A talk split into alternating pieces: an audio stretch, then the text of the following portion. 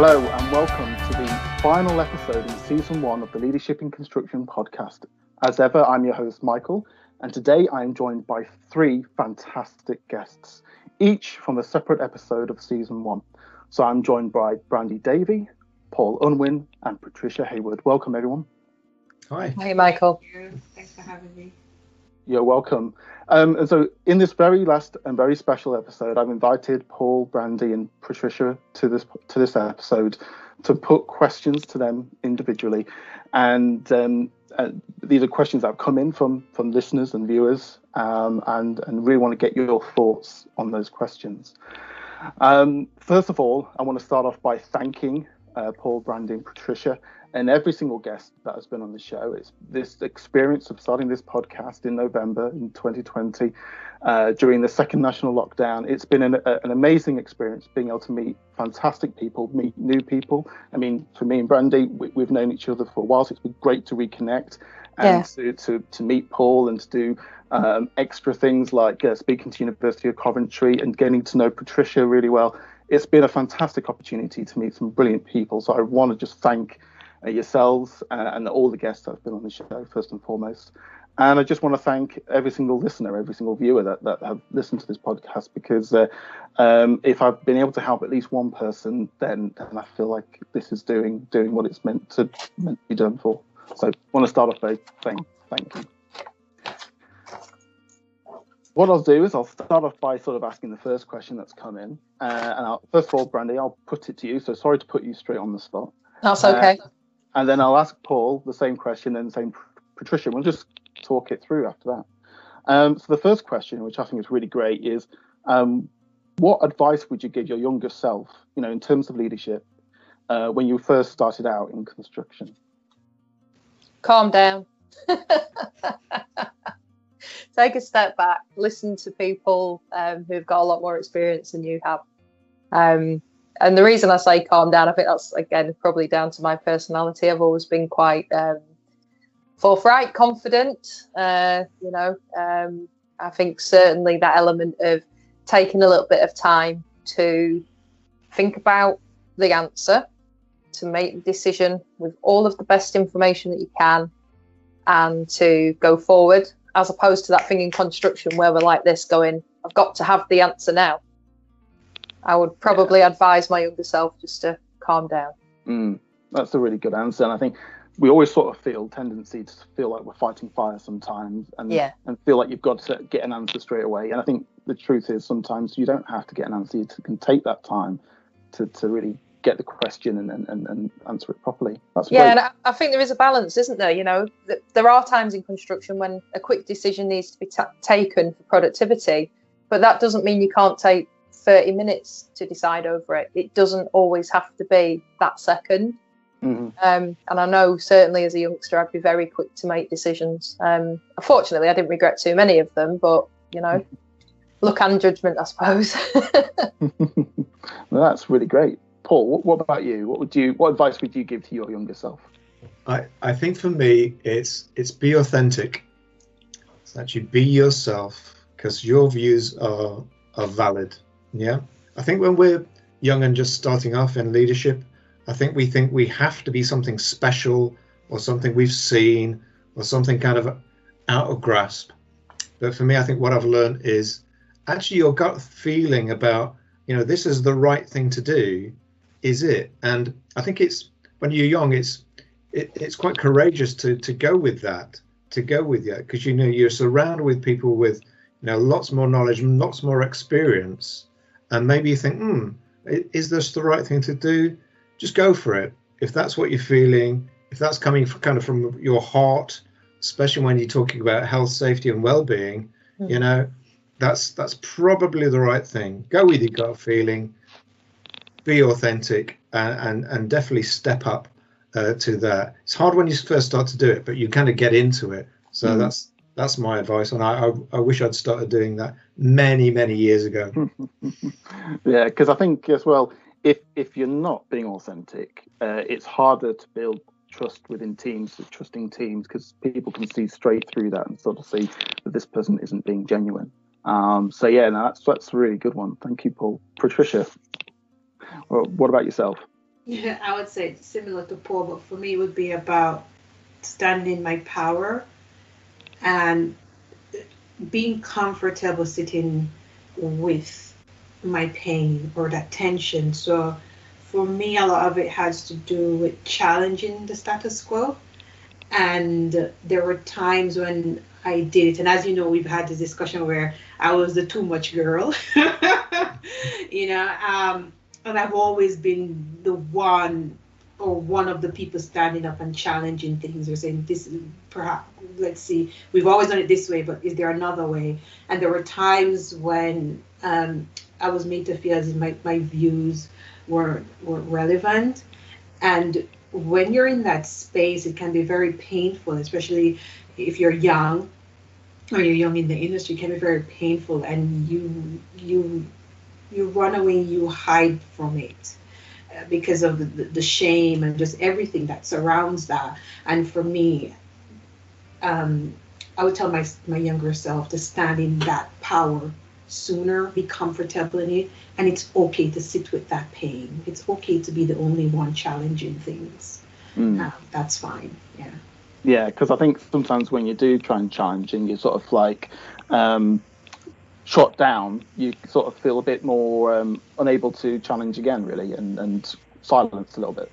Yeah, it does, you... and, and, and it robs you of it robs you and it robs the project yeah. of an opportunity to do better. Because mm. nothing is wrong with challenging or bringing your ideas forward. There are no stupid ideas. You test it, you know, yeah. if it works, it works. If it doesn't, you go back to the drawing board. And I think if more of us were able to stand in that space and having more ideas coming forward, um, things would change a lot quicker. Um, we'd be doing a lot better in the delivery of projects for sure. Absolutely. And Brandy, you're nodding your head. Are you sort of similar experience to that? Yeah, I certainly have had similar experiences to that. And also, I think um, when you speak to a team of people about um, change in particularly what could we do better? How could we change this? You do often find that the response from those people is well there's no point. No one ever listens to what i have to say. Um, things like innovation don't get captured and and this ends up being if you like a negative attitude towards change then on site. So i think a lot of that does perpetuate from what patricia is saying where people have made the effort to stand up to challenge and essentially been shot down in flames and mm. people then say, "Well, what's the point?" Mm. Yeah. yeah, I think for me, certainly, like um, at the early parts of my career, I, I was quite a shy person, quite an introvert myself. So I would, I would always sort of hold back my views and my suggestions and never actually say what I was thinking or, or, or, or, you know challenge things. That that was something I would definitely teach myself. But as I got older and got into a leadership problem, uh, leadership role, I think I went too far the other way and then didn't listen to anybody. I just thought, okay, well, I know the solution to this, so we're just going to go along with my solution, and I don't care what you think as a team. and and then and, and I was doing to uh, people what happened to me, and then people stopped voicing their own opinions. People stopped uh, voicing their their um, views, and and I think that really caused me a lot of problems, which is what really started me on wanting to learn more about leadership. So, yeah. What about you, Paul? Do you have anything to add to that? Yeah, I, and I think I, I, agree with Patricia and Brandy. really, really interesting. And I think you know, telling your son, younger self, it's it's as leaders, we want to create an environment where our young leaders of the future can contribute. You know, so we create an environment that they feel that their views are going to be listened to and actually taken on board. So it's down to all of us you know, thinking, you know, back to how we felt when we were younger. Okay, what it was like for me. How can I improve that for the future leaders that are coming through? So definitely creating an environment where challenge is welcome, where actually getting it wrong is okay. You know, because for every you know hundred ideas, probably 99 aren't going to be great, but that it's worth waiting for the hundredth one, and to actually build up those those people who are having you know lots of ideas. Don't worry if some of them don't make it. I want you to contribute and actually support you to have those ideas. What we don't want to to do is create an environment where we shut people down because they've had an idea that we don't idea that we don't believe in, because those people will will then stay very quiet and don't feel they can contribute and we'll lose them in time as well. So for all sorts of reasons, you know, in, encourage contributions. Uh, doesn't matter if those contributions aren't always great, but to develop and encourage leaders, we need to create an environment where they are welcome, encouraged, built up, uh, and and making kind of more decisions and and contributing e- even more. Uh, because uh, as I'm proving now, I, I say too much already. You know, I need to let other people in and uh, and and voice their opinions, and I need to listen more. Mm. Yeah, I, completely agree with that. Yeah. So, um, yeah, and I think that's all really great stuff and and fundamental stuff. It's certainly when I started realizing that um, as a leadership role that things weren't working was when people stopped contributing and and and stopped uh, giving ideas and stopped even coming to meetings. That was really sort of the indicator to me. you know, it should have been a big red flag that um, you know my skills yeah. my skills weren't helping. This I wasn't creating that environment where where people could feel safe enough to share their ideas. Um, and certainly when I started allowing people to share ideas and create solutions for themselves, total three uh, one yeah, eighty every turnaround. Everybody started putting ideas forward and and, and um, really I stopped solving problems, which is kind of the sort of thing that I don't want to do anyway. You know. so the next question I'll have first, I'm going to put this one to you, Paul, first, uh, which is, could you describe a time uh, you took a leadership position when you weren't uh, didn't have that sort of leadership title or leadership sort of you know position within an organization yeah let's just have a think about that so that's a role where i was kind of put into a leadership um, role where yeah it, it didn't have a kind of a, a head of or a chair or of anything like that. So the situation for for kind of supporting and developing others. Yeah. So you know, throughout your career, there there are times when you kind of have to take the lead, or you have to jump in uh, because others aren't doing it, and you have a choice in those situations. Uh, either to kind of sit back and, and stare around and say, "Oh, somebody else is going to take this lead. I want somebody else to do it." Uh, but it's having that confidence to actually step in and say, "No, I I know I know a way forward here, and especially for, for young people again, it's it's having that confidence to to to kind of to kind of do that and to step up. Um, thinking of one for for me, so part of what I do is um, I'm on the committee of the Chartered Institute of Highways and Transportation. That's how I met Brandy, actually, yeah. uh, a, few, a few years ago. And in the committee, you know, we're all doing it voluntarily. Nobody's got any titles or anything, and um, we felt as a committee we wanted to do more on events, a program of events. And I was looking around. I thought, mm, I think this is a great idea. Why isn't you know, everybody kind of putting their hand up?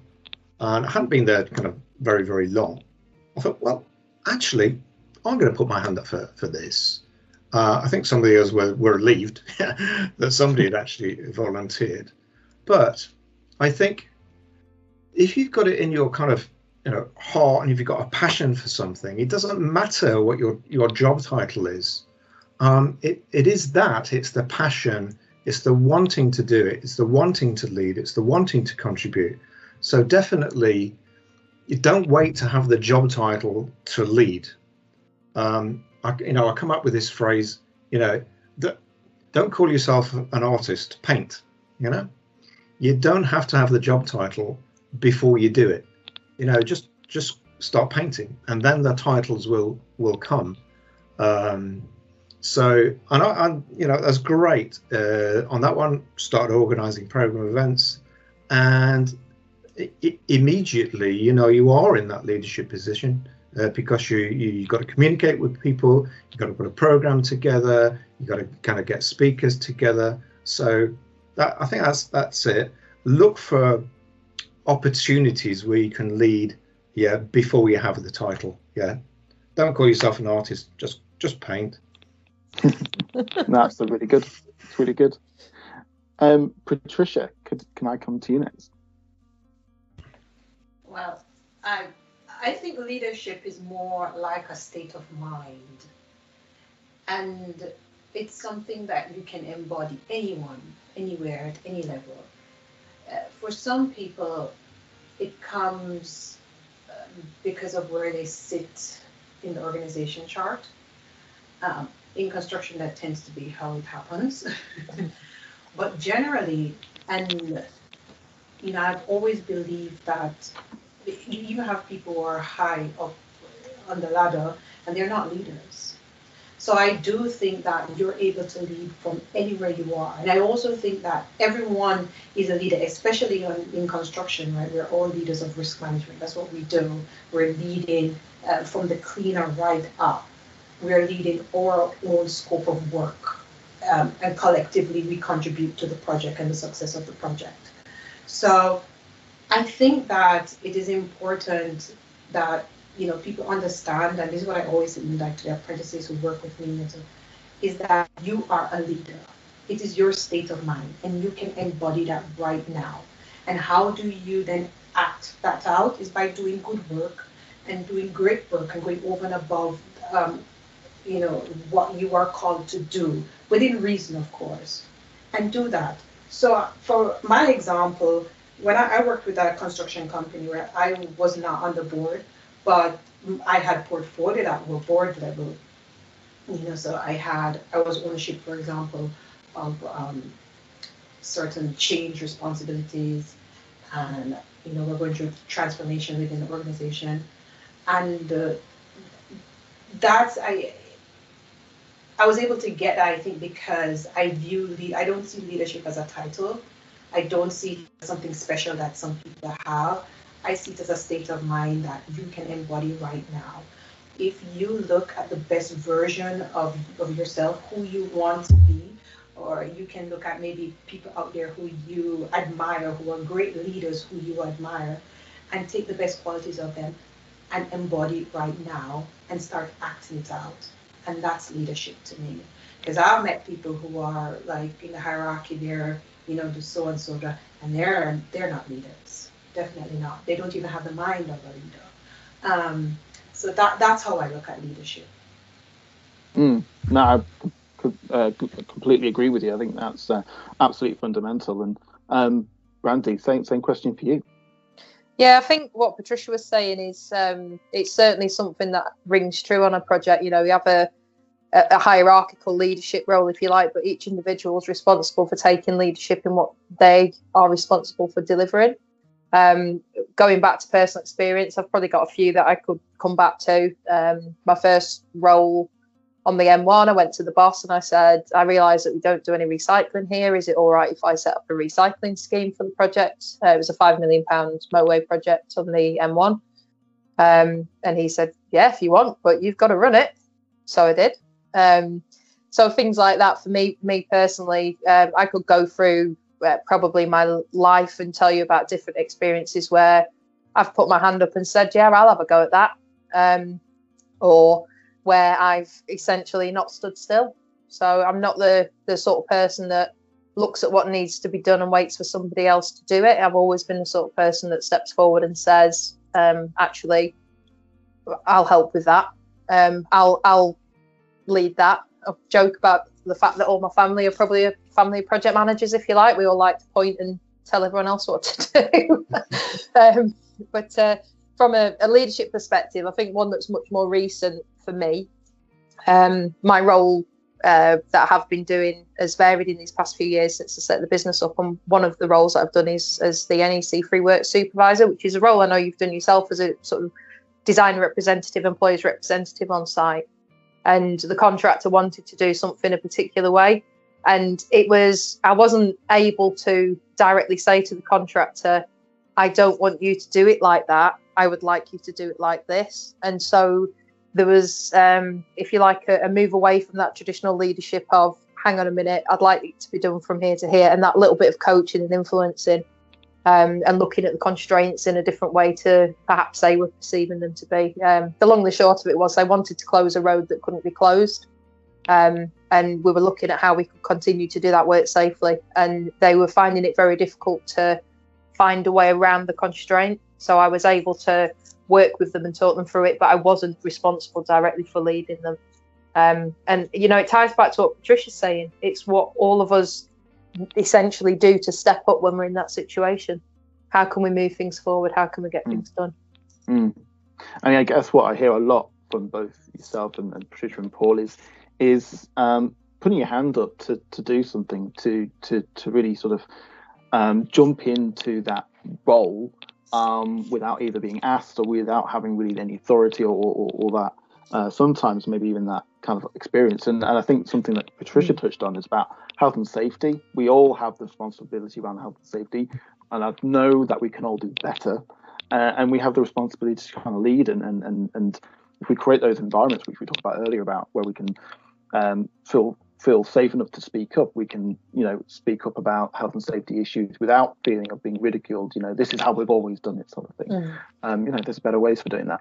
And I think um, I was always quite good at, early on in my career for trying to put my hand up and do the little bit extras and and, and, and lead. And I think I slowed down doing that. And, and only recently now, I suppose the, um, sort of thing that I do now is is around sort of development and development of others. I feel like I don't develop myself in terms of my career in terms of I don't now read books on concrete and read books on on, on uh, you know technical things. I try and help those that want to go for incorporated or chartership and and develop them. And I've taken I've got fed up with sort of saying, oh yes, you know you need to get that experience or we'll get round to giving you that sort of training. It's like no, we're going to do the training. It takes an hour. Let's do an hour every fortnight. Let's do it out of hours. We're gonna we're gonna we're gonna get you that training. And you know, if you need someone to help you with your uh, mentorship to, to, to, to, get your incorporation or your chartership, I, I'm going to sit down. I'm going to help you make sure you do that. So I've actively decided because I want to do that. I've gone to my director and says, well, look, any reason why I can't be a delegate engin- engineer to help this person through their IPD, or any reason why I can't help mentor this individual to, to, to get them through to their incorporation. Because I sort of feel that it's fundamental that we continue to develop people, even specifically now when it's it's we're, we're under a bit more pressure, um, and and maybe budgets are a bit tighter. Um, we find it difficult to find the time uh, to develop and learn. So I, I, in terms of taking the lead when it's not my role, or position. You know, to, I try to make sure that we lead in people to, to, to develop and grow themselves, which in turn helps the team, helps the organisation achieve their goals. You know, so it's a good benefit for everybody in, in reality. Um, but but yeah, I think you know certainly it's putting your hand up to, to volunteer to, to, to take take the lead on something, isn't it? I think uh, you've also demonstrated that as well. So um, so yeah, thank you for those stories. They're brilliant. Um, one of the great questions that shall start off with you, Patricia, if that's okay. And I think I probably know who you're going to say. Um, but who do you look up to as a leader? And this is something that we twitched on in our episode about. Um, you mentioned Michelle Obama being one. Who do you look up to as, as a leader? Yeah, I look up to Michelle Obama. You know, she, she's a she was she's a lawyer too, so Um, but I I look up for like, you know, because leadership, and this is another thing with leadership, it's something that you have to work at every single day to be better, as you pointed out, because there's a trap. There are two extremes. You know, either you're bad at it, or you get too good at it that you think you know everything stops with you. Um, so I work on it daily, and you know who I look to, like as I told you before, I look at Napoleon Hill. Um, you know, I listen to a lot about that. I also, you know, read a lot from like Marcus Garvey. Um, he's Jamaican. I read a lot of speeches like Malcolm X. He was really good at leading. So those are the type of people that I look to. I see what they've done. I pick things that I like and I pull on it, and uh, just use that to inspire me. And even in everyday um, you know, I've lived in so many different countries, even living like in um, Uganda, and, and and that's why you know I believe that leadership is really something that everybody can embody. Because when I lived, for example, in Kampala, and I would see like the market lady, she's a leader. you know, a leader in her community coming out every day to make money. She gives back to her community or even another thing. So those people also inspire me. Those women who, um, especially in African cultures where they go out, they earn, and what they earn might um, help out their whole village. you know, they, those are leaders, and they also inspire me to, to know that to do more. Because especially when you live in like a developed country, we take so many things for granted that it really grounds me and bring me back to basic. That leadership is also about giving. Leadership is also about contribution. It's not just about you know standing up and um, you know giving orders and all that stuff. A, a true leader is someone who, you know, as Brandy said, sees the gap.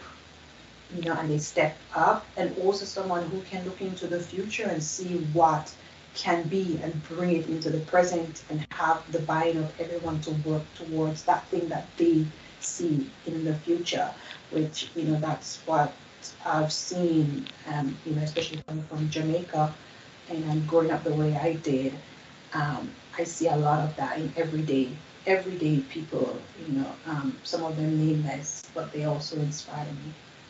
Mm.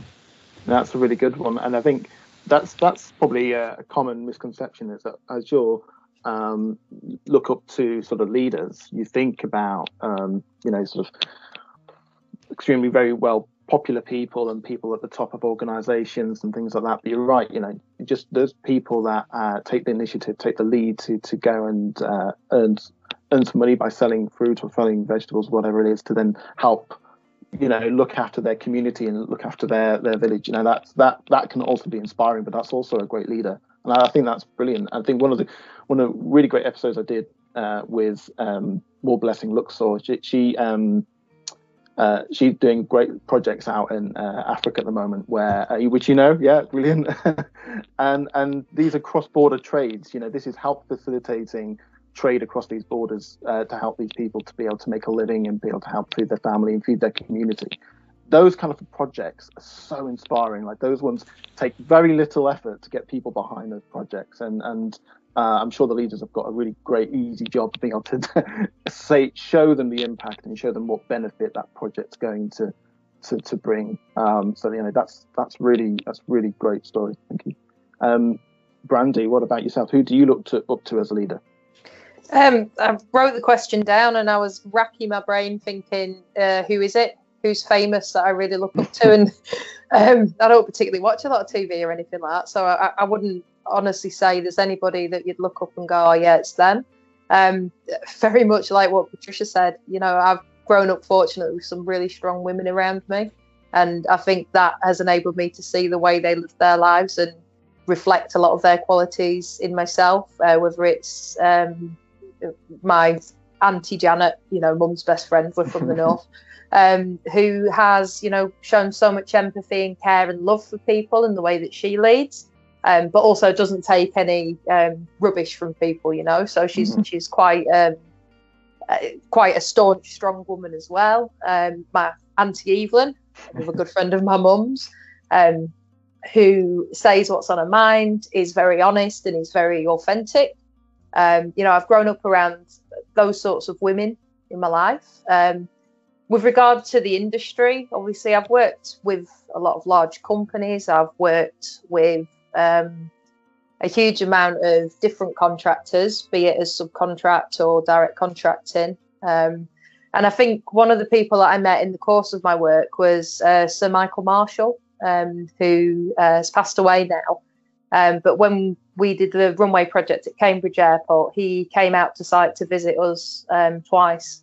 And even at that point, when he was in his uh, mid to late 80s, he was um, very human, um, which sounds probably, I don't know, condescending maybe, but the expectation from somebody like me um, to meet a sir and to meet somebody who is essentially looking after this absolutely ginormous company and has been doing so for many, many, many years would be that he probably didn't have a lot of interest in what we were doing. It was a very, very small part of, of his organisation's delivery targets, but he was very interested um, to the point where he uh, wanted to know who my family were, where I live, and it really um, made me feel a part of his team. and want to deliver what we were aiming to deliver to the absolute best of my ability. And to me, that's what leadership and, and, and having a good leader is about. It's making your team um, be able to do what you need them to do and, and to motivate people and inspire people to deliver an end goal, especially when it's project related. So yeah, mm. yeah. So Mike, so Michael Marshall is a very good man. Yeah. That, that's a, that's a really great story, and I think that's quite important. That um, you, you can almost um, certainly, you know, it can be almost intimidating when you sort of meet those people. I mean, when, when I met sort of my CEO of, of RPF, I thought quite yeah. intimidated. Like, how's he going to receive this? Is he is he going to uh, like me? Is he going to be able to, you know, um, um, you know, really uh, give us some value? And actually, you know, it, it ended up really caring and showing um, genuine and, and being authentic and all those sorts of great things we've already talked about. And uh, sometimes I think it can surprise you, can't it? So very much so, yeah. Fantastic. Go on then, Paul. What about you then? Who do you look up to? Yeah, and I, I and I'm grateful for the time to just to collect my thoughts so, and, and, and listen to Brandy and Patricia. So I've had a little bit more time to, to think about this, and I've, I've written a few names down. So for me, it's it's those those people who, who are inspirational, who who make a difference. Um, I've been involved in Amnesty International for most of my adult life. Um, I'm getting quite old now, so it's kind of over 30, 35 years. So human rights are very important to me, and and in, and justice and injustice. So you know, Claire, you probably know where I'm going to go with this. So the ultimate person for for me is is Nelson Mandela. Um, not just for what he did, but for the for the grace and the humility and the way that he did it. You know, after being incarcerated uh, in South Africa for all those many years, but then to to look at bringing that country together is is you know beyond amazing, beyond awesome to have that uh, approach and you know I think we all recognise what what he did, but how difficult was that to do that uh, for for him? So that for me is is is inspiration inspiration, and that's not just on a high level. That's on a super level of you know of of making a making a difference. I, there are a couple of other people who, who and I kind of look for phrases and words that they use and how they behave. Uh, another one for me is the author Harper Lee, who wrote to Kill a Mockingbird. Yeah, an amazing, awesome book, and Patricia's kind of smiling and nodding there. You know, the the character of Atticus Finch. You know, that's who I wanted to be. Uh, I wanted to be that type of person who actually kind of stands up for, for other people, who gets on their side, uh, you know, on the side of the small people, on on the disadvantaged, on the outcast. Um, that's leadership for for for me, and I, have just got two more, if I may. Mm-hmm. Um, there was an actor called Paul Eddington that, that some may know. He was in The Good Life, and he's been a, a he died of skin cancer some years ago, and I I heard him on a, on a program they pre-recorded uh, uh, before he died, and he, and, um, he looked terrible. He had kind of skin cancer. Um, but they asked him this great question, and I'll never forget it. So, you know, how would you like to be remembered? And he thought for a moment, and he turned around and said, um, I'd like to remember remembered as someone who did little harm. And I thought that was just a kind of gentle, really nice thing to say. Not that he wanted to be remembered for any wonderful or marvelous or amazing things he did, but that he kind of stepped gently on this planet and didn't make it any worse. You know, so for, for me, you know, that's that's the kind of the basic. You know, whatever we do, let's not try and harm other people you know, let's make all our interactions, especially as leaders, with with other people, something that builds them up and encourages them and makes them feel feel better about themselves. Uh, and the final one is a very very recent one.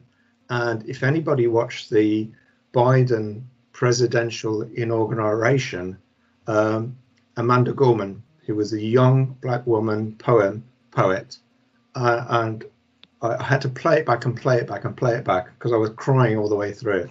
And I said, yes, yes, yes.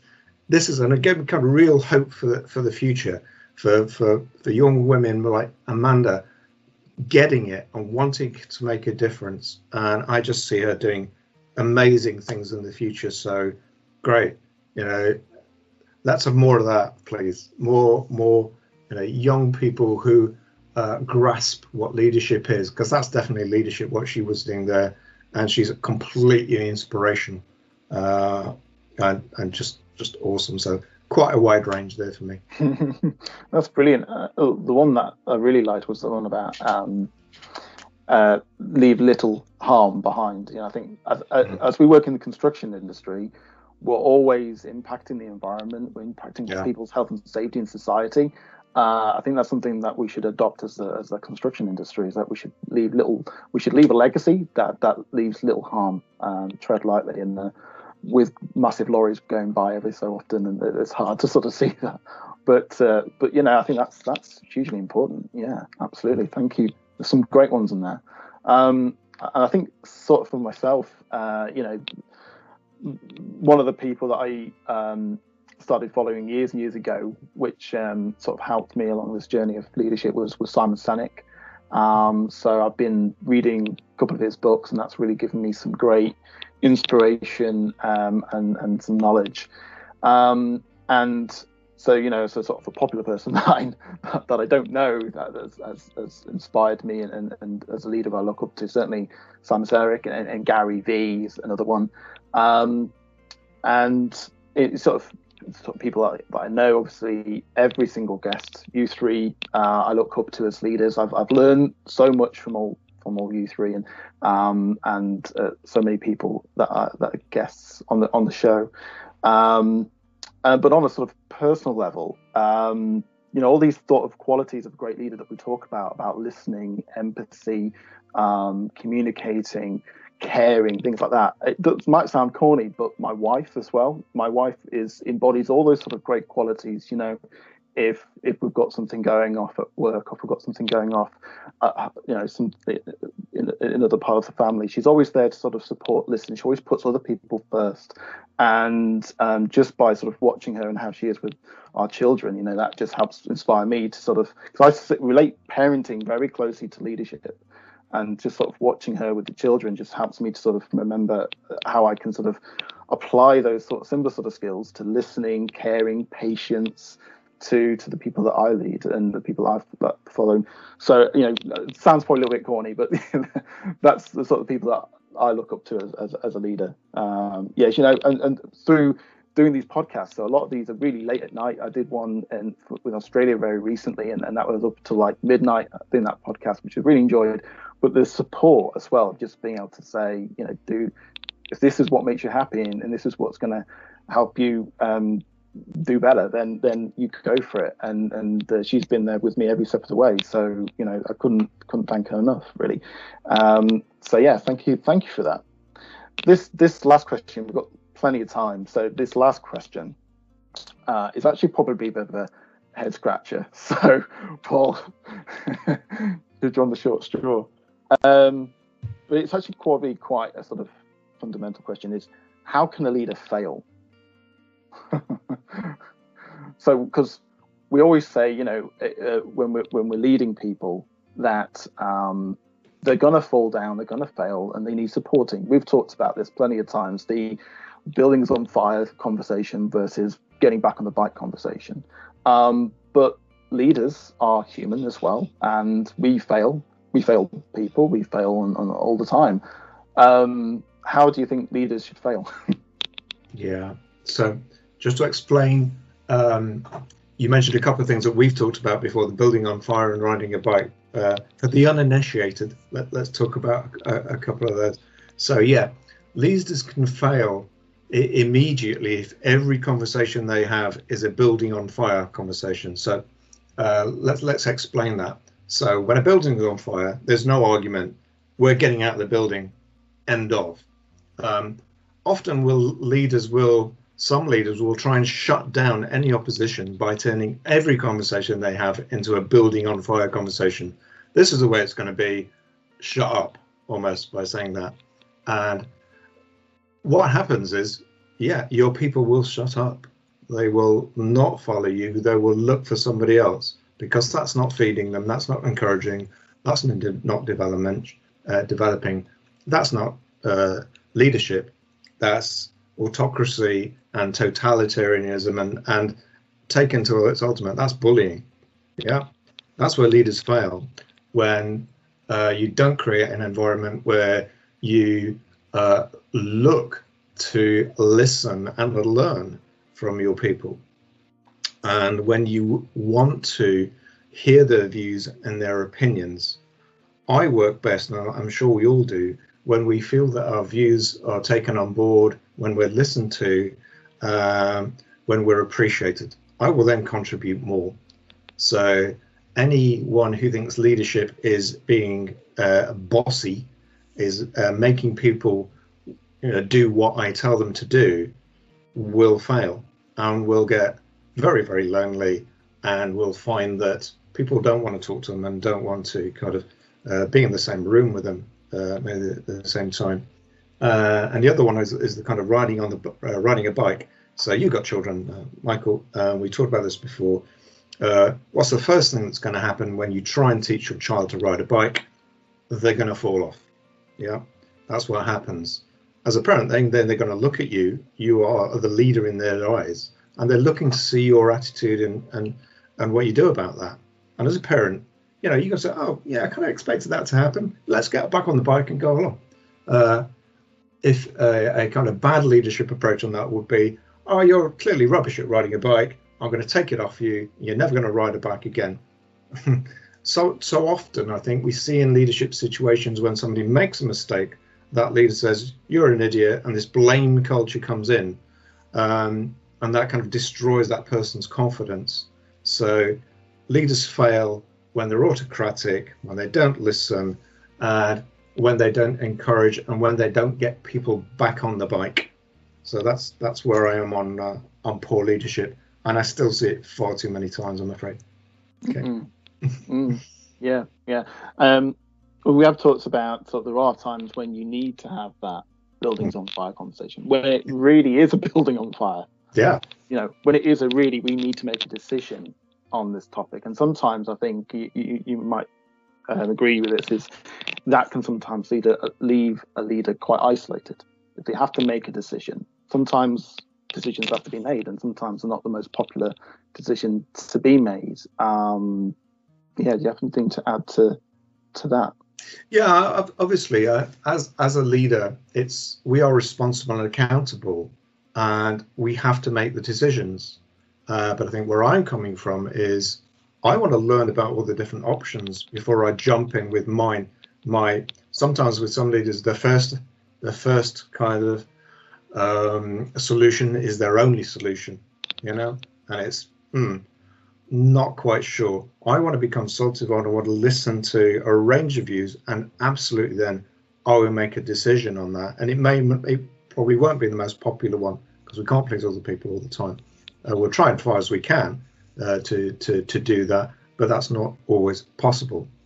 Um, and as leaders, you must have the kind of strength of your conviction to to take those decisions. But I think what I'm saying is actually try and take the people along with you. You know, the, those decisions. Yeah, thanks, Brandy. Uh, try and take the people along with you because those decisions then will be sustainable and, and last. And again, those are the teams I want to be with. Um, doesn't really matter to me if you know when I've voiced my opinion, if it isn't taken on and somebody's got a, a kind of better you know view of it, but at least I'll be listened to. At least I've got a voice, and I will contribute again next time. Otherwise, I'll I'll start being quiet. Okay. Brandy, you were nodding a lot. I was nodding on that, especially um, Paul's point there about taking people with you. It's a specific statement that I made about one of my managers. Is that he has a very clear, defining way of how he wants to do something, but he needs to bring people with him because if he doesn't, everybody is going to be sitting there wondering what their part in this is. And it's it's an uh, an environment that I have been in, and it is very unpleasant. It's not pleasant to to work underneath somebody whose attitude is, "We're doing this, but without any reason or um, you know, allowing for challenge or any of that. But that's the exact statement that I that I used. He has to take people with him. Mm. So, um, in in response to the question, how can a leader fail? Um, I think there's a a few different factors around that. Um, and a, a, key thing is understanding the people that you have working for you. Um, I have two apprentices at the moment um, of um, very different ages. And I have to have an understanding when I'm dealing with those apprentices of the way that they're reacting to what I'm saying and the way that I go about um, asking them to do different tasks. Um, there are certain things that I will ask to be done uh, by my apprentices that are based on things that are new to them. So I'm asking them to do things that are outside of their comfort zone. So the way that I ask them, the way that I approach them to do that has to fit in with um, them believing that they're capable of doing those things. And there has to be time spent. Um, initially, when you're bringing people in like that, mentoring, supporting, coaching, it can take quite a bit of time. So I can understand as a leader why that approach doesn't always work because people don't always necessarily have that time to spend or they don't necessarily understand their workforce. So they may ask somebody um, who doesn't like change or who is quite introverted, um, right, we're not going to do it like that today, we're going to do it like this. And that person just go, just that's it, they shut down. Hmm. any opportunity to get the best out of that person is gone because they weren't approached in the right way initially. So I think a leader can fail by not really understanding the people they've got, not understanding the people's strengths and weaknesses. And another facet is not responding to your people. Again, I've worked under managers and I've no doubt that I've been a manager myself when people have wanted to talk to you or they've emailed you a question or they've called you to ask a question and you've gone, oh, I don't really want to don't really want to answer that just now. I'll come back to it or I'll call them back. But then the call back doesn't happen and you get another call two days later and that person's still waiting on your response from two days previous. You've lost them. Apart from anything else, um, they're now feeling irrelevant. You've potentially undermined any sort of conversation that they wanted to have with you because it's now um, it's not in time, it's in the past, it's gone. Um, and you haven't been there for your people when perhaps they've been having concerns, they've been having anxieties, or even when they've had a really good idea. Um, one of the things that uh, we did when I worked out the Falkland Islands is we did a uh, a list of innovations that came from the workforce. So when the workforce have come and said, "I've got a good idea," we made sure we documented it, and we had on that project something like three hundred thousand pounds worth of savings as a result of the the project team. Uh, there's about 120 people out there and there were some people out there whose um, who, whose core business was knowing about mechanics on vehicles, so they knew how to save money and how to work that, that equipment more efficiently. I don't know that. I don't know about those things. Mm. They did. Um, and when you're in the Falkland Islands, 8,000 miles away from home, you're trying to deliver a project with all the challenges that are associated with that anyway, and you've got your team behind you and they're coming up with these good ideas that that's what you need. Mm. If you if you're not willing to take those people with you, you you might get there, but you'll be on your own when you do. Yeah, yeah. it reminds me of something that Simon Sinek says, which is give authority to the, the people with the information you know, it's no good uh, one person at the top of an organization having all the authority, but none of the information. Because, yeah. as you say, they, they, they, can't, they don't know how to get the best of the efficiency out of the machines that are on the on the ground. But the people that sit in the machines and that work with them day in day out, they do have that information. They do know that. Give them authority, and and as a leader, that sort of means letting go some sort of sense of control a little bit. And that was something I always struggled with was, but what if they make a mistake? What if it goes wrong? Okay, that's all right. It's that's meant to happen. You know, as you say, when you're on the bike, you're meant to fall off the first time you get on a bike. Um, you know, when you start when you start learning to drive, you, you're meant to probably stall it three or four times. You know, probably not after about ten years of driving, which I still do now, but you know, that's that's really important. And the other thing that you mentioned is about perspective, um, understanding people's different backgrounds and the way they approach the situation. That that's we have some really great conversations because, like you, we have in our team uh, people of lots of different ages, lots of different backgrounds, lots of different abilities, and um, I do. I think I probably spend a lot of my time just trying to figure that out. What is the best approach for this, and then with other managers and other uh, team leaders, we'll, we'll we'll we'll talk about it as well, just to sort of well, actually, have you tried this approach maybe? Um, maybe you're releasing the purse um, the you know the, the strings too soon. Maybe they need a bit more direction. And the more you do that over time, as you think, it is does take time, and that's the thing with leadership. It's not something that happens overnight, which is what I w- was hoping it would be, which is a lot of us probably hope that the more you put into it, the more you're going to get out. And if you do spend more time, the more value they feel, uh, valued they feel, and certainly the more um, they understand what their expectations are for them. So yeah, I, I agree with absolutely everything you've said. Patricia, what do you want to add? Have we, have we said everything? yes, but you know, for me, I believe there are two purposes in life. One of which is to help each other. That's really why we're here. How you help the other person is up to you. And I think if you come from that point of view, um, there there's a fork in the road. And one is that you either become a person who gives a lot of value, tremendous value, and you're human centered and that leads you down the path of success in my view because success tends to be coupled with that. And then the other part is um, where you come from a point of always getting as much as you can get from others. And that's where the ego sits in.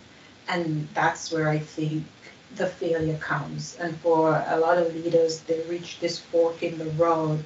And the ones that i've seen who have uh, failed are the ones where they've taken the route of I'm going to get as much as I can at, at the expense of you know any anyone or anything, and the ego takes over.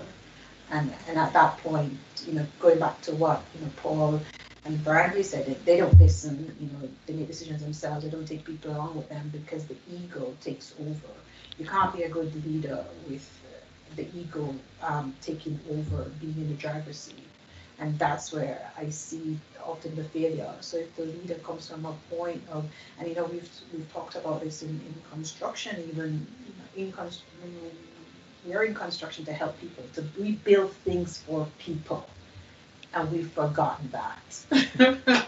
you know, and so that that's the failure that I see within the industry and also within you know some of the the, the so-called leaders within the industry. It's now it's become it's become a numbers game.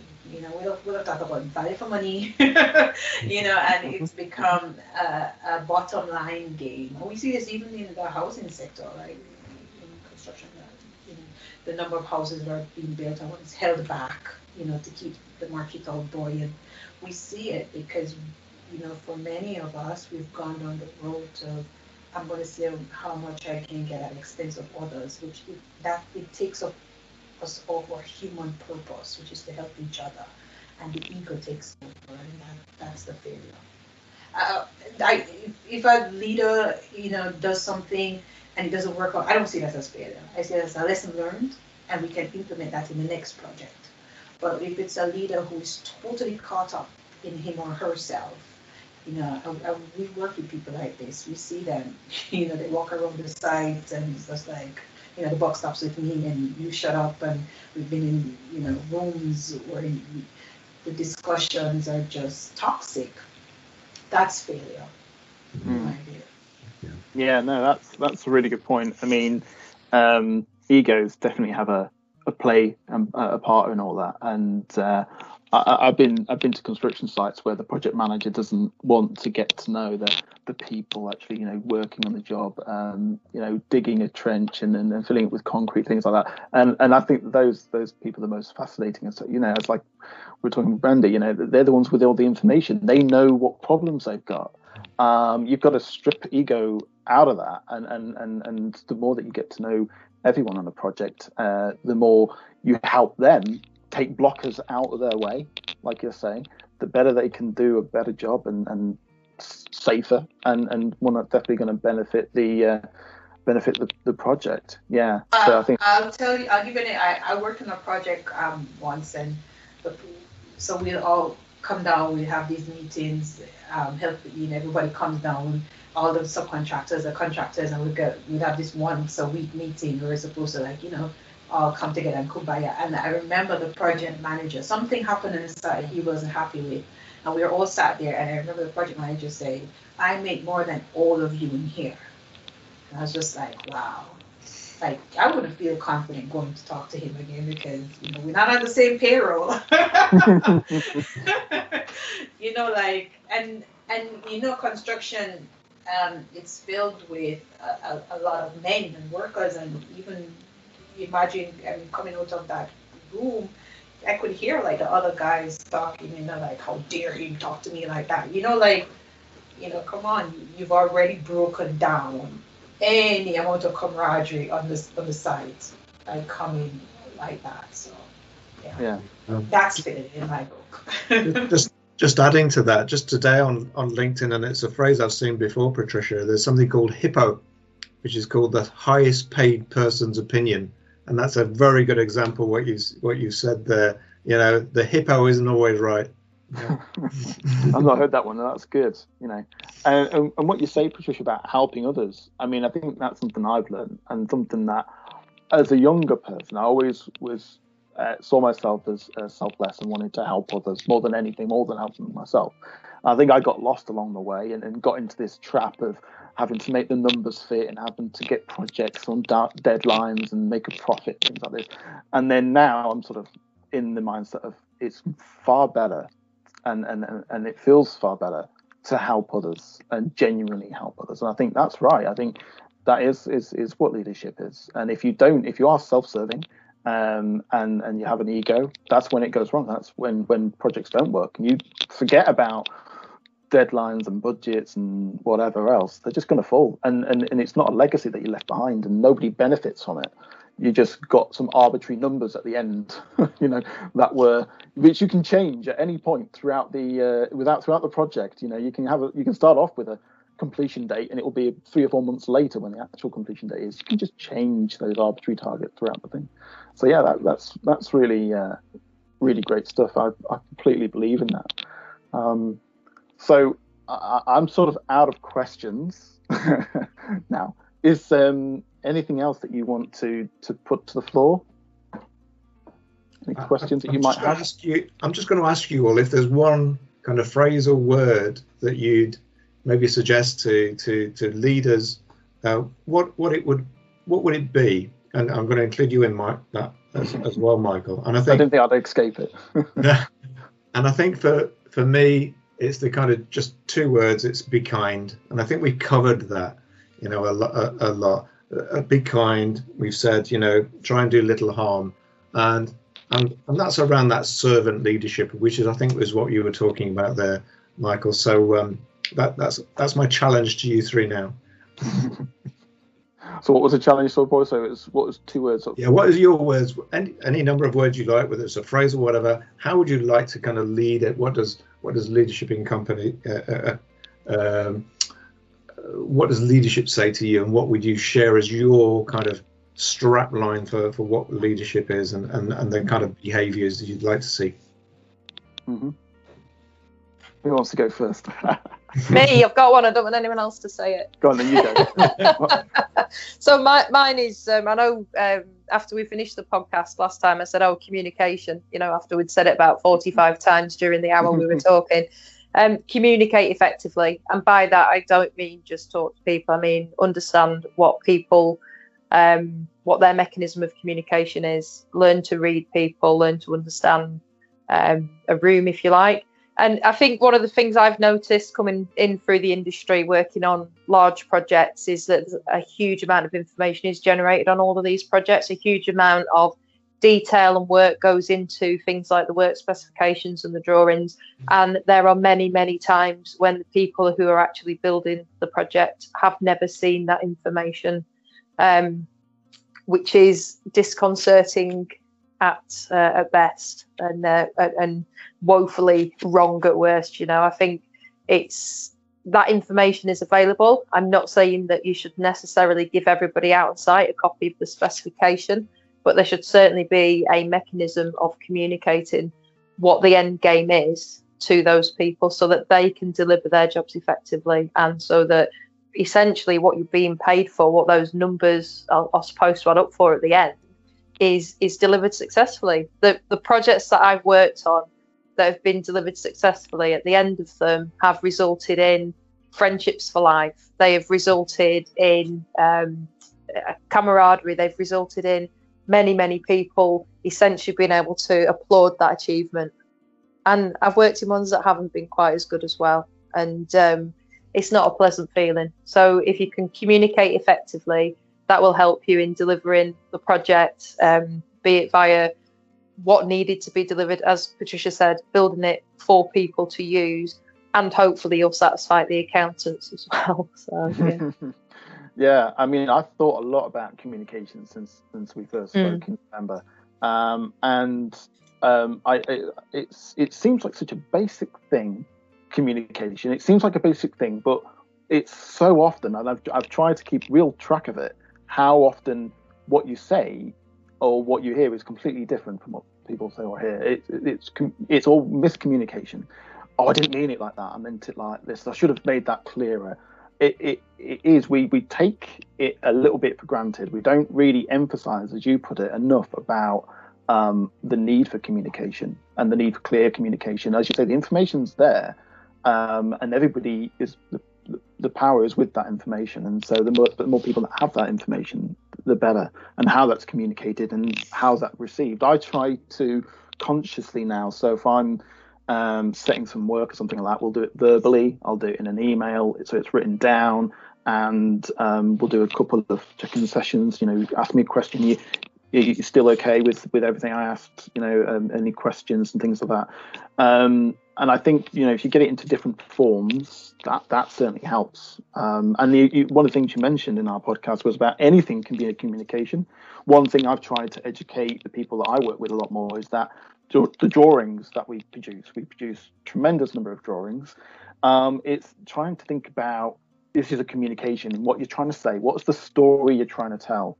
And I did a, a really great um, podcast with a, a, woman called Stephanie Somerville, and, and all about storytelling because we all need to be able to to t- say the vision, given why are we here, um, and also how you write a report, how you construct uh, a drawing is all about. It's all communication at the end of the day. You've got to make sure that that is received the way it's meant to be received. So yeah, I think communication's understated. I think. Yeah.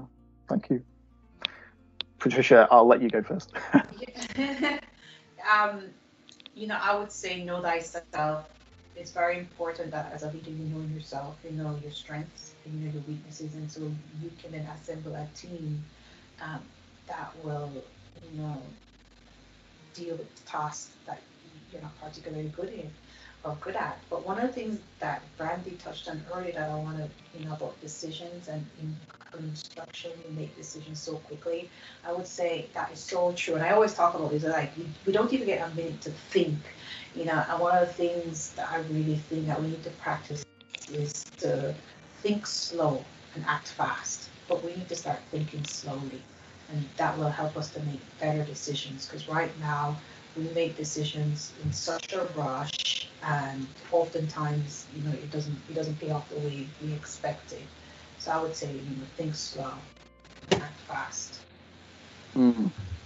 that's really good yeah uh, i think i'm really sort of guilty for that as well or have been in terms of acting fast and uh, and and pushing people to get answers out fast and uh, you're right i think uh, um, time is understated as well. You know, we've always got more time to make these decisions, more time than you think to make these sort of decisions. Yeah. I guess it's my turn. so I suppose um, for me, this this will lead into um, what I promised, which was why what I think is the most important aspect of leadership. So for me, the word is belongingness, um, and um,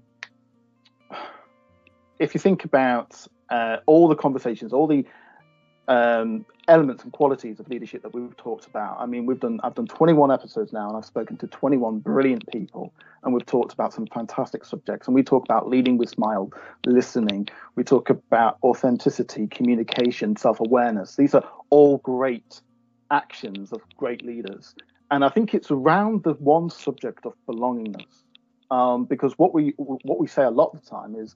Um, create that environment in which people can thrive and ideas and solutions can thrive and people bring out you know bring them the best selves and um, well you know, how do we sort of do that and i think this is all around belongingness and so and, and, and there is science behind this so i've been doing as a bit of like a geek, a bit of research into the science behind this, you know, um, into sort of happy hormones. So the, the element of belongingness and relationships all around uh, the hormone oxytocin. Um, and, and, oxytocin is probably one of the most powerful hormones and certainly happy hormones you can ever imagine. Um, and, and for those that might not be aware, something I wasn't aware until we had our third child, that the the hormone responsible for contractions during labor is oxytocin. And it's also that same hormone that makes you bond with your, your children and when they first um, and, and and when you're just playing with your children or, or playing you know have a dog and you're taking your dog for a walk or you're playing with your dog or, or any sort of pet these all just bring you that sense of belongingness and relationships that release these oxytocin feelings um, that feel give those people the, the, the, the, sense of being able to psychologically feel safe to share their ideas and, and feel safe. And this sort of fits into that structure of Maslow's hierarchy of needs. And if I look at business and organizations and in, uh, the construction industry, the only other sort of happy hormone that we see is, is dopamine. And this is the sort of hormone that relates to our reward system. So our brain rewards us, you know, so when we do something good, when we tick things off on a list. I mean, I always write to-do lists and write something on there that I've already done, just so I can tick it off and give myself that dopamine hit. As I've already done that, it's great. I've ticked that one off already. And and and now we're more remote, I have OneNote and it has a great to-do list. I just go tick tick tick tick, and so I I can't leave a list with not having everything unticked. And if it's something that didn't get done, I can't just delete it. Then you know. And, and what this means is that because dopamine dopamine is a very addictive hormone. It's like a, it's like a drug. It's like it's like alcohol or drugs or anything like that. Uh, gambling, you know, because you get these dopamine hits. Um, it's very addictive, which means that we can fall into this trap. And I did this is is thinking about goals, setting goals, setting targets, and aiming to achieve it. When you achieve it, then you've got to go make the goal bigger and go next. Mm-hmm. And it can work out well because we all need to have goals and have a vision and, and a direction. And sometimes businesses need that in order to maintain profit profitability. Um, but it's also it's a trap. You know, as I say, it's an addiction. If we just just focus on goals, we just focus on the numbers and getting profit and meeting deadlines, it does nothing for building that environment when we can have great great um, um, solutions and and and, and our, our, the people can come and bring them absolute best selves.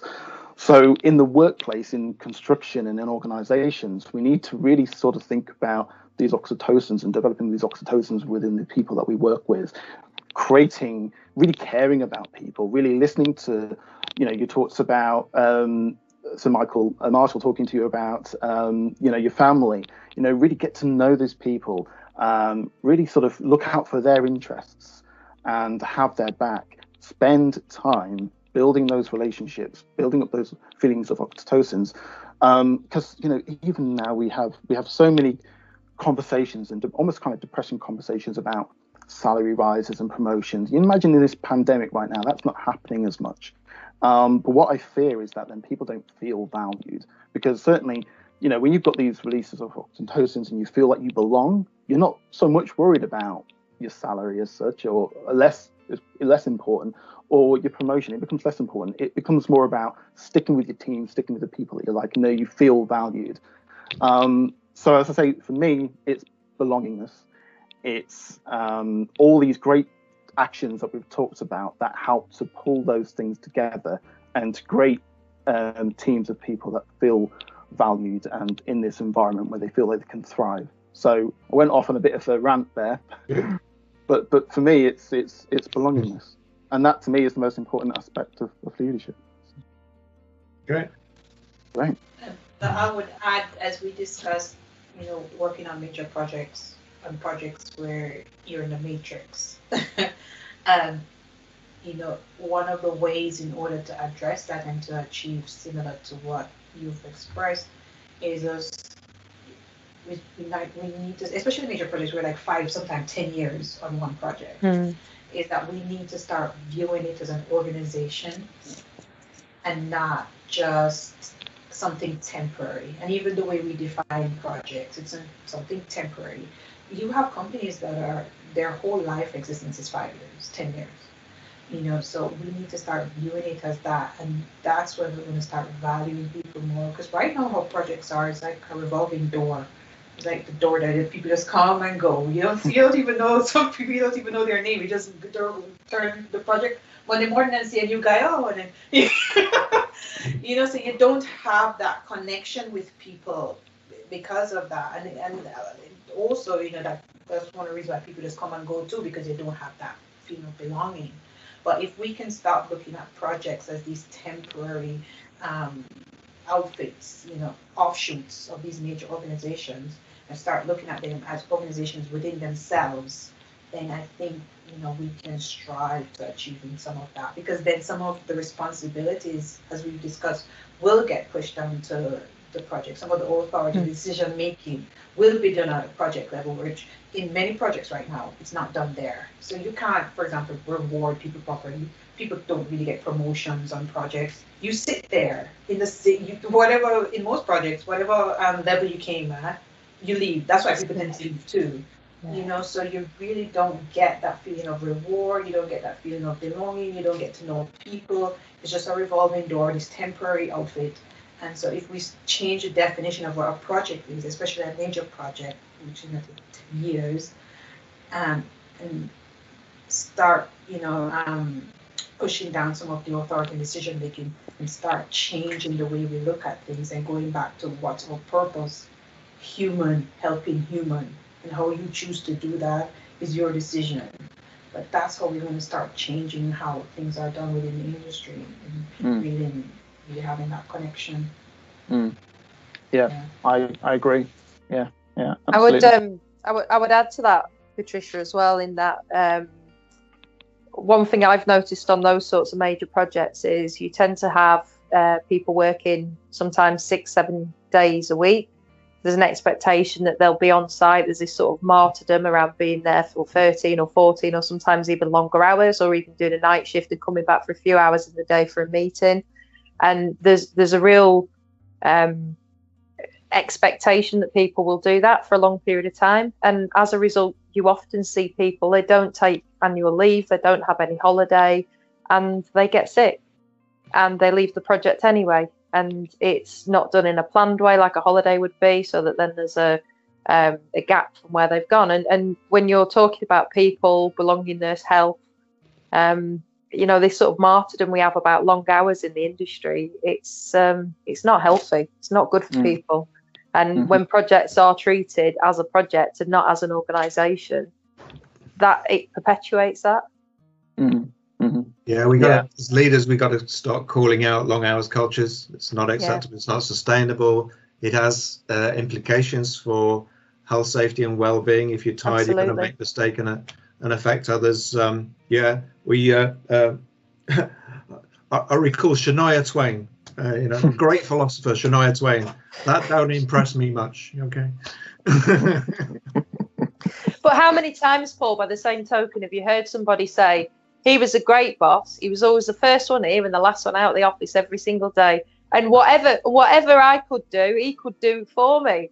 You could polish his boots, you know that kind of thing. That sort of hero worship of people that yeah. that do those long hours that then makes hmm. people mm. feel like they ought to be doing them as well. And it's, it's you lose productivity. Yeah, yeah. I, I, yeah. I you're not a hero in your family's eyes. Sorry, Mike. I'm sure that's it. If you're giving there, you're not giving at home, and yeah. you know there's that work life balance. Sorry to mm. crush. No, no, no. I agree, and um, I have in these conversations before, where people almost glorify the fact that oh, I did 80 hours week this week or whatever, and and I'm working on 10 projects. And like, how can you have your focus on 10 projects? That just doesn't work. You know, I'm I, I would struggle if I had my focus on more than two. You know, it's just you're going to do your yourself and the projects and the people that you work on if you if you really just focus all that product productivity time onto it. Uh, I think I think it was uh, I can't remember which country it was, um, but or a certain organisation where they've now gone down that's within the construction industry down to four day working to drive productivity, uh, and and um, I definitely advocate for that. But uh, you know, I think a lot of people said to me when I when I first had children that my productivity was going to go down because I'd had less time, I'd be more tired. If anything, my productivity went up because yeah, Patricia, yeah, nodding, yeah, because I, I valued my time more. I wanted to mm. make hmm. sure that I got all the work that I need to get done in those set hours because I was going to get home. I was going to try and turn my phone off, turn the laptop off, and and, and spend time. And I think this is where, for me, uh, working from home and, and, and this pandemic has worked out really well for me because I've been able to really strike that balance. I've not been traveling as much, and um, I, I, think we can, we are more productive when we've got less time. We've got to fulfill the same duties in that less time. So spending 18 hours trying to do the same, uh, you know, one task is is is not not productive. That's not 18 hours of productive work. So, yeah, it's it's a shame that we kind of, in some respects, we kind of glorify that as well. Good. Yeah. Good. Well, we're, we're sort of coming to this end of this podcast now, and uh, I once again just want to thank yourselves for being part of this finale and um, every single guest. Um, I've learned so much from you three and so much from our guests. Um, I just want to invite you. Is there anything else that you'd like to add, or? Uh... I just say I've I've learned a lot from yeah the, the, the my, my, co-presenters here uh, uh, as well, and for the full series, and it's it's been a privilege to, to, to get to know you. And, you know, thank you, Michael, for what you're doing in this space. It's definitely needed. And, you know, more strength to your elbow. And uh, I, I, hope you kind of carry on and do and, and do things at the next level as well. You've definitely got a calling for this, uh, for, for having a voice in the leadership space. So thank you. Mm, and thank you, Paul. It's been great to, to get to know you better as well. Yeah. But thank you ever so much. And all the opportunities as well that you've, you've passed my way in terms of being able to speak with Open University, uh, with with Coventry University, you know, these sort of things. Yeah, great. Anything more from Brandy or, or Patricia? I, I, agree. I think we don't talk about leadership enough in the industry, and you know, subscribe on Spotify. the podcast, and I really, I really like it. You know, I love it. I love the diversity in terms of the guests that you have, the different views, and I really think this is a good niche that you're carving out. Most likely, I really look forward to see how it develops. Yeah. Great, thank you, thank you. Yeah. Me and too. then from from me, Michael, it's um, it's been a pleasure to be involved with it for one, and to listen to the episodes week on week, and also to be able to recommend these to the people that I'm mentoring and coaching, because I think it is important to have these discussions and to. Mm make these people that are perhaps less experienced in the industry and only exposed to the leaders they, that they work with immediately to see different viewpoints and people mm-hmm. from different aspects of the industry and, and mm-hmm. what they have experienced and what they've got to offer. So thank mm-hmm. you. No, I mean, I've gained so much out of this. I've learned, I've, I've questioned myself and the way I do things many, many times through these conversations. And I, have got to say as well, this isn't going to end. So this is just the end of the first season. So come November, I'll start again. So I'll be looking for guests for that. And you know, you might, you three might be getting a call as well to see if you'd like to come back on. Um, but uh, you know, I, I, I really enjoy doing this, and I've always said if I'm helping one person out, then this is doing what it should be doing. Um, and in that interim time, I'm going to be doing more things um, to try and um, further this cause that uh, promote good leadership within the construction industry. Um, and uh, yeah, it's it's just um, it's been a great experience. So thank you ever so much for your time. I really do appreciate it. Um, and that's it, really. Thank you ever so much. Thank you. Thanks, everybody. Thank you.